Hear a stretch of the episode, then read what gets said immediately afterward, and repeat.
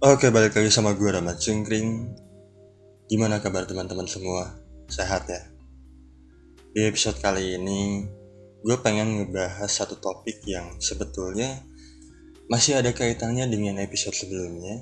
Di mana episode sebelumnya gue bareng Bayu Nita ngebahas topik berdamai dengan masa lalu. Pembahasan di sana salah satunya adalah tentang gue harus berdamai dengan diri gue sendiri gue harus menerima bahwa ketika hari pernikahan gue nanti bokap gue itu tidak bisa hadir di hari pernikahan gue jadi yang pengen gue bahas di episode kali ini adalah dampak dari sebuah perceraian.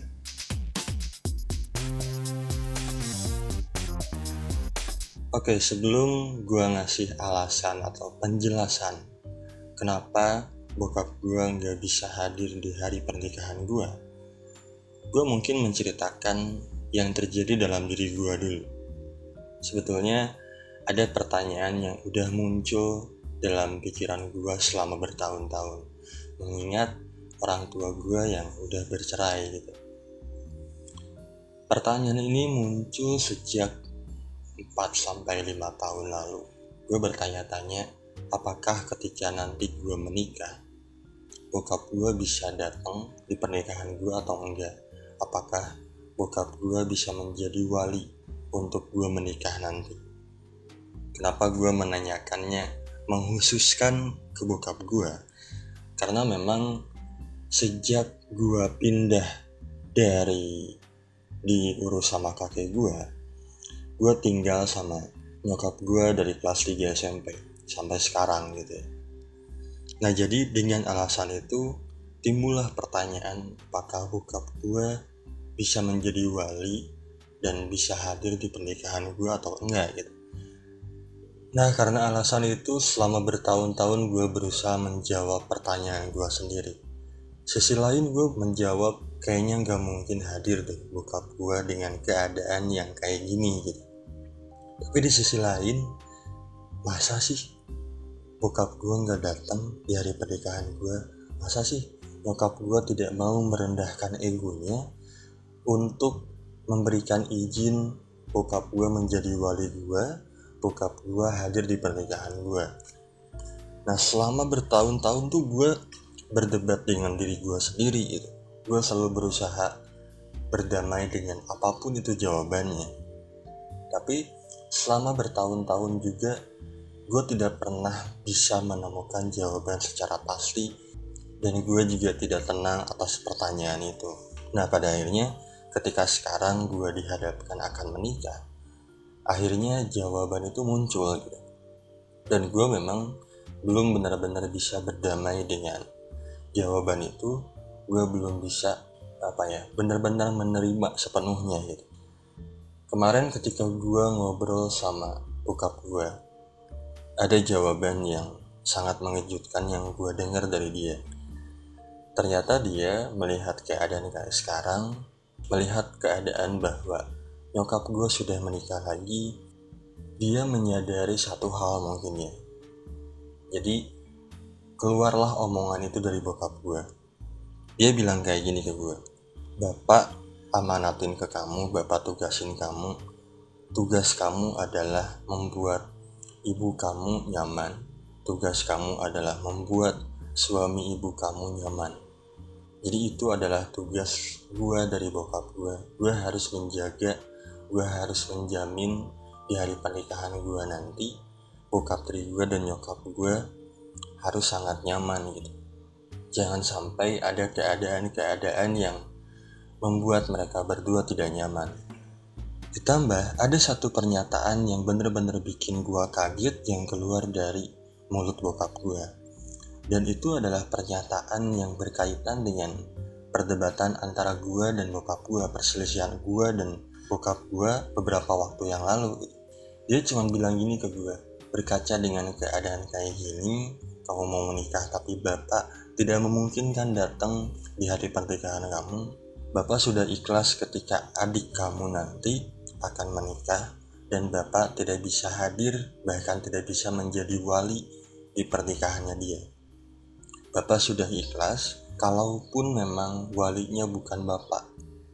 Kalaupun memang keadaan memaksa untuk membuat walinya itu orang lain entah itu gua ataupun mungkin orang lain dia sudah ikhlas. Nah gua kaget dengan pernyataan itu. Karena gua tidak tidak menyangka bahwa satu hal yang pernah menjadi perdebatan antara gua dan bokap gua dia benar-benar bisa merendahkan egonya bahkan menurut gua ini mah udah bukan merendahkan ego. Dia udah bener-bener menjatuhkan egonya serendah-rendahnya gitu. Jadi gue cukup kaget dengan pernyataan itu. Nah sedangkan mungkin teman-teman bertanya-tanya sebetulnya apa sih alasan bokap gue nggak bisa hadir di hari pernikahan gue jadi alasannya adalah bokap tiri gue itu ada sebuah ketidaknyamanan karena pernah tersinggung terhadap pernyataan dari bokap gue setelah gue cari tahu lebih dalam pernyataannya itu apa entah itu ke nyokap gue entah itu ke bokap gue gue cukup mengerti. Bokap gue berniat baik tapi mungkin bokap tiri gue itu menerima juga menerima gitu bahwa pernyataannya seperti ini tapi di sisi lain bokap tiri gue juga agak kesinggung. Yang dampaknya bokap tiri gue gak mau ketemu sama bokap kandung gue karena ditakutkan ada keributan yang timbul dari sebuah ketidaknyamanan itu gitu.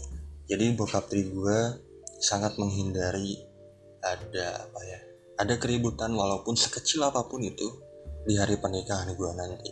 Jadi keputusannya adalah dari bokap tiri gue kalau bisa jangan hadir karena dia tidak nyaman dengan kehadiran bokap kandung gue. Gue cukup berat menerima statement itu gue cukup berat bahwa gue harus uh, menerima kenyataan pada hari pernikahan gue nanti bokap gue tidak bisa menjadi walinya gue bokap kandung gue gak bisa datang di hari pernikahan gue karena gue cukup yakin semua orang semua anak pasti ketika orang tuanya memang masih ada ketika dia nikah ya orang tuanya pengen menyaksikan orang tuanya pengen menjadi wali gitu. Begitupun juga dengan gue gue sangat mengharapkan gitu. Cuman ya kenyataannya gak bisa gitu. Karena memang ada masalah di sana. Jadi gue mau tidak mau harus menelan itu semua gue harus menerima itu semua gue harus belajar berdamai dengan keadaan tersebut nah selain itu yang harus gue terima adalah dampak dari ketidakhadiran bokap kandung gue yaitu adalah kehadiran kakek dari bokap gue dan juga kehadiran keluarga besarnya. Kenapa gue juga harus berdamai dengan keadaan itu? Karena sebelum kemarin-kemarin gue ngobrol dengan keluarga besar, ngobrol lagi dengan nyokap gue, keadaan ini tuh cukup e, menguras pikiran gue gitu. Karena kan memang gue dari kecil, dari umur 4 tahun sampai kelas 3 SMP, gue dirawat dan dibesarkan sama kakek gue jadi gue sangat mengharapkan lah beliau datang. Dia adalah sosok yang jadi panutan buat gue. Jadi sebagai cucu, ya gue sangat mengharapkan dia hadir. Karena tahun lalu nenek gue sudah meninggal, sekarang ya yang tersisa hanya kakek gue dan gue sangat mengharapkan itu. Nah kemarin sebelum gue ngobrol bareng nyokap gue, bareng keluarga besar dari kakek gue, masih ada kemungkinan kakek gue nggak bisa datang karena kakek gue menghargai ketidakhadiran bokap gue gitu. Kakek gue pengen datang pengen banget. Tapi beliau kayak agak sungkan gitu. Agak berat hati kalau misalkan dia harus datang tapi yang punya peran penting dalam keadaan tersebut itu nggak datang. Jadi kakek gue tuh agak agak sungkan agak berat. Ditambah belum ada obrolan secara langsung dari nyokap gue yang kakek gue dan keluarga besarnya ditakutkan adalah takutnya kehadirannya mereka itu tidak diharapkan sama nyokap gue ataupun sama bokap dari gue nah itu yang menjadi pikiran gue selama beberapa hari ke belakang sebelum gue akhirnya ngobrol bareng nyokap gue bareng keluarga besar ditambah gue memang meminta saudara gue yaitu adalah salah satu anggota keluarga dari keluarga bokap gue untuk menjadi saksi di pernikahan gue nanti. Ketika membicarakan saksi dalam sebuah pernikahan, gue berpikir masa cuman saksinya doang yang datang gitu. Masa cuman saudara gue yang datang sebagai saksi. Masa orang tuanya nggak datang, masa keluarga yang lain nggak datang. Gue melihatnya juga agak kayak gimana gitu. Yang pada akhirnya gue harus membicarakan itu. Nah akhirnya kemarin ngobrol lah dengan keluarga besar gitu dengan kakek gue dengan bokap gue dengan nyokap gue dengan om dan tante gue membicarakan tentang kehadiran mereka dan alhamdulillahnya bokap tri gue dan nyokap gue sangat mempersilahkan bahkan mengundang secara langsung kehadiran kakek gue dan keluarganya dengan catatan yaitu tadi bokap tiri gue tidak mengharapkan kehadiran bokap kandung gue akhirnya clear tuh masalah walaupun kemarin gue melihat situasi yang sangat tidak nyaman di mana kakek gue ketika ngobrol tuh udah berkaca-kaca. Terus lagi tante gue ketika ngomong ke gue ngasih tahu ke gue harus ikhlas gitu ya harus sabar melihat keadaan kayak gini. Dia tuh sampai nangis. Gue berkali-kali nahan nangis. Gue berkali-kali berusaha nahan jangan sampai menunjukkan kesedihan gue di depan mereka. Karena yang ada di pikiran gue ketika gue menunjukkan itu semua di depan mereka mereka akan tambah sedih gitu. Jadi gue sangat berusaha keras tidak memperlihatkan itu di depan mereka saat itu ditambah ketika gue dengar cerita tante gue selama berhari-hari gak bisa tidur baru bisa tidur itu jam 3 pagi karena mikirin gue dan adik gue terutama mikirin pernikahan gue mereka sangat pengen datang di hari pernikahan gue tapi belum ada kepastian dari nyokap gue langsung yang punya perannya gitu yang punya apa ya yang punya acara gitu karena yang punya acara kan bukan cuman gue tapi keluarga gue juga yaitu nyokap gue dan pada akhirnya keputusan kemarin adalah ya udah mempersilahkan mereka hadir. Nah ketika gue melihat kejadian kemarin ketika gue melihat hasil dari obrolan kemarin gitu ya gue melihat dampak perceraian yang jauh lebih besar dari apa yang selama ini gue pikirkan. Karena yang selama ini gue pikirkan adalah satu-satunya yang menjadi korban adalah anak satu-satunya yang menderita atas perceraian orang tua adalah anak yaitu gue dan adik gue ternyata setelah kejadian kemarin gue melihat dampak yang jauh lebih besar gitu Ternyata bukan hanya gue yang sedih, bukan hanya gue yang kecewa, bukan hanya gue yang menjadi korban gitu. Kakek gue pun dan keluarganya menjadi korban gitu, ikut merasakan kesedihannya. Apalagi ketika ada momen-momen yang memang kalau nggak ada masalah tuh mereka aman-aman aja gitu. Mereka baik-baik aja, mereka bisa datang aja ke acara tersebut gitu. Jadi gue ngelihat keadaan kemarin, wah gila ya, dampak perceraian tuh ternyata sebesar ini gitu gue baru menyadari gue baru baru ngeh gitu ya selama ini gue salah berpikir bahwa hanya gue yang menderita hanya gue yang sedih gitu atas perceraian itu ternyata ada pihak lain yang memang ikut menjadi korban walaupun secara tidak langsung gitu. Sampai tante gue berhari-hari nggak bisa tidur karena mikirin gue mikirin adik gue ternyata dampaknya tuh seluas itu gitu. Nah dari situ gue belajar banyak hal. Belajar tentang perceraian belajar tentang apa yang gue hadapi kemarin. Walaupun pada awalnya gue cukup bertanya-tanya sebetulnya apa sih niat Tuhan ngasih masalah ini ke gue sampai pertanyaan itu berubah seketika pelajaran apa sih yang pengen Tuhan kasih dengan menghadirkan masalah ini ke kehidupan gue saat ini gitu. Gue belajar tentang merendahkan ego, gue belajar tentang lebih ikhlas, gue belajar tentang lebih sabar menghadapi sebuah keadaan, dan gue juga melihat pelajaran yang gue dapat sekarang itu mungkin cara Tuhan mendidik gue, cara Tuhan ngasih tahu gue, cara Tuhan memperingatkan gue bahwa kehidupan gue ke depannya akan jauh lebih berat di mana gue punya tanggung jawab ketika gue sudah menikah nanti jadi gue belajar banyak hal dengan keadaan tersebut. Gue belajar banyak hal dengan kehadiran masalah itu di kehidupan gue kemarin. Ya walaupun masih cukup berat untuk 100% berdamai, tapi berproses lah. Ya namanya juga manusiawi ya.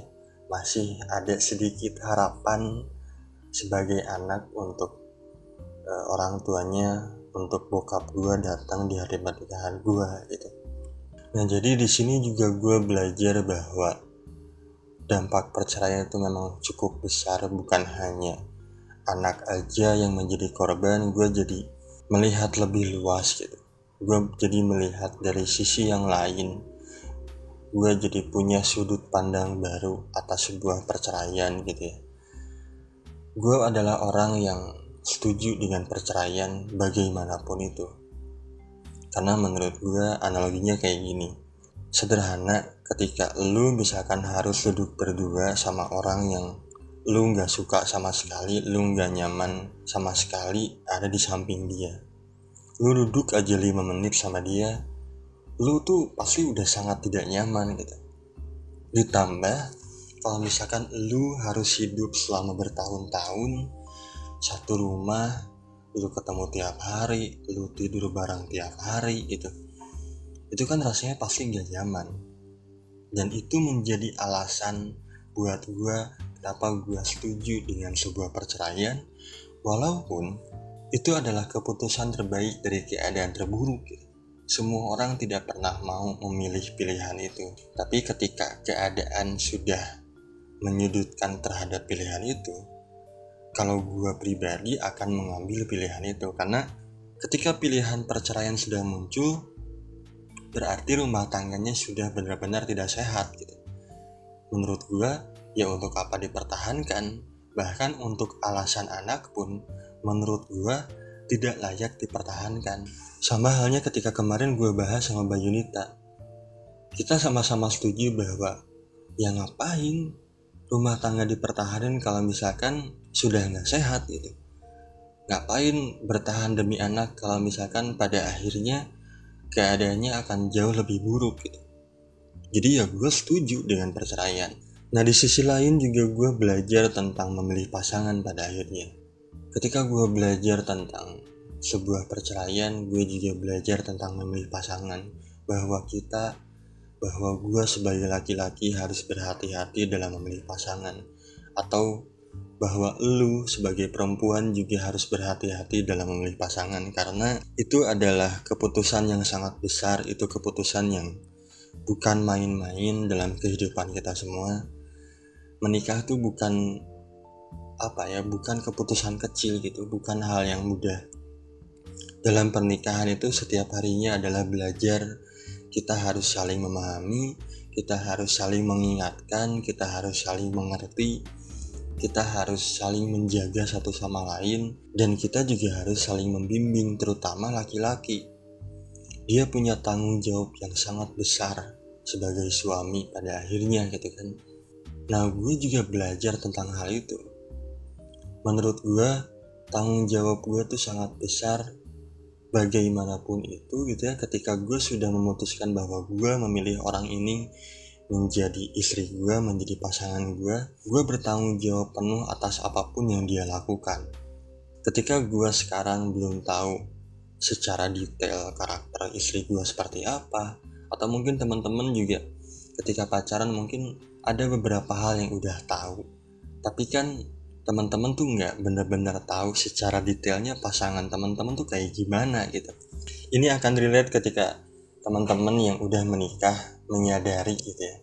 Oh ternyata ketika udah nikah tuh dia tuh kayak gini gitu. Dia cuek lah dia tuh jorok atau apa pun itu. Dan pada akhirnya kan kalian harus menerima itu semua gitu. Kalian harus menerima kekurangan mereka gitu begitupun juga dengan gua begitupun juga dengan kalian apalagi sebagai laki-laki ya kita harus siap menerima resikonya.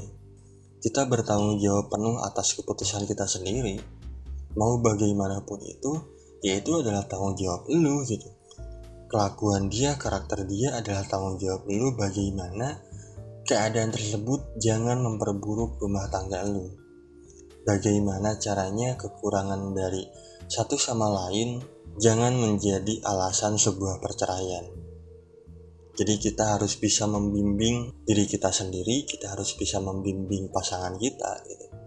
Jadi ya mudah-mudahan di episode kali ini kita sama-sama belajar bukan hanya gue tapi teman-teman yang lain pun juga ikut belajar tentang memilih pasangan, tentang dampak sebuah perceraian, tentang merendahkan ego bahkan menjatuhkan ego, tentang mengikhlaskan, tentang jauh lebih sabar tuh harus kayak gimana, menghadapi masalah kayak gimana. Semoga episode kali ini ngasih banyak pembelajaran buat kita semua gitu. Bukan hanya gue, tapi buat teman-teman yang dengerin juga. Nah jadi mungkin teman-teman punya pendapat yang lain, teman-teman punya pendapat yang berbeda dengan pendapat gue, teman-teman bebas berpendapat gitu. Teman-teman sangat dipersilakan untuk menyampaikan kritik dan sarannya dan pendapatnya ke gue secara langsung. Entah itu lewat Instagram entah itu lewat WhatsApp gue secara langsung. Karena menurut gue setuju bukan berarti teman-teman harus melakukannya walaupun itu baik. Terakhir dari gue seperti biasa bahagia sendiri buat apa rasa sendiri itu kan gak nyaman. Gue Rama Cungkring pamit undur diri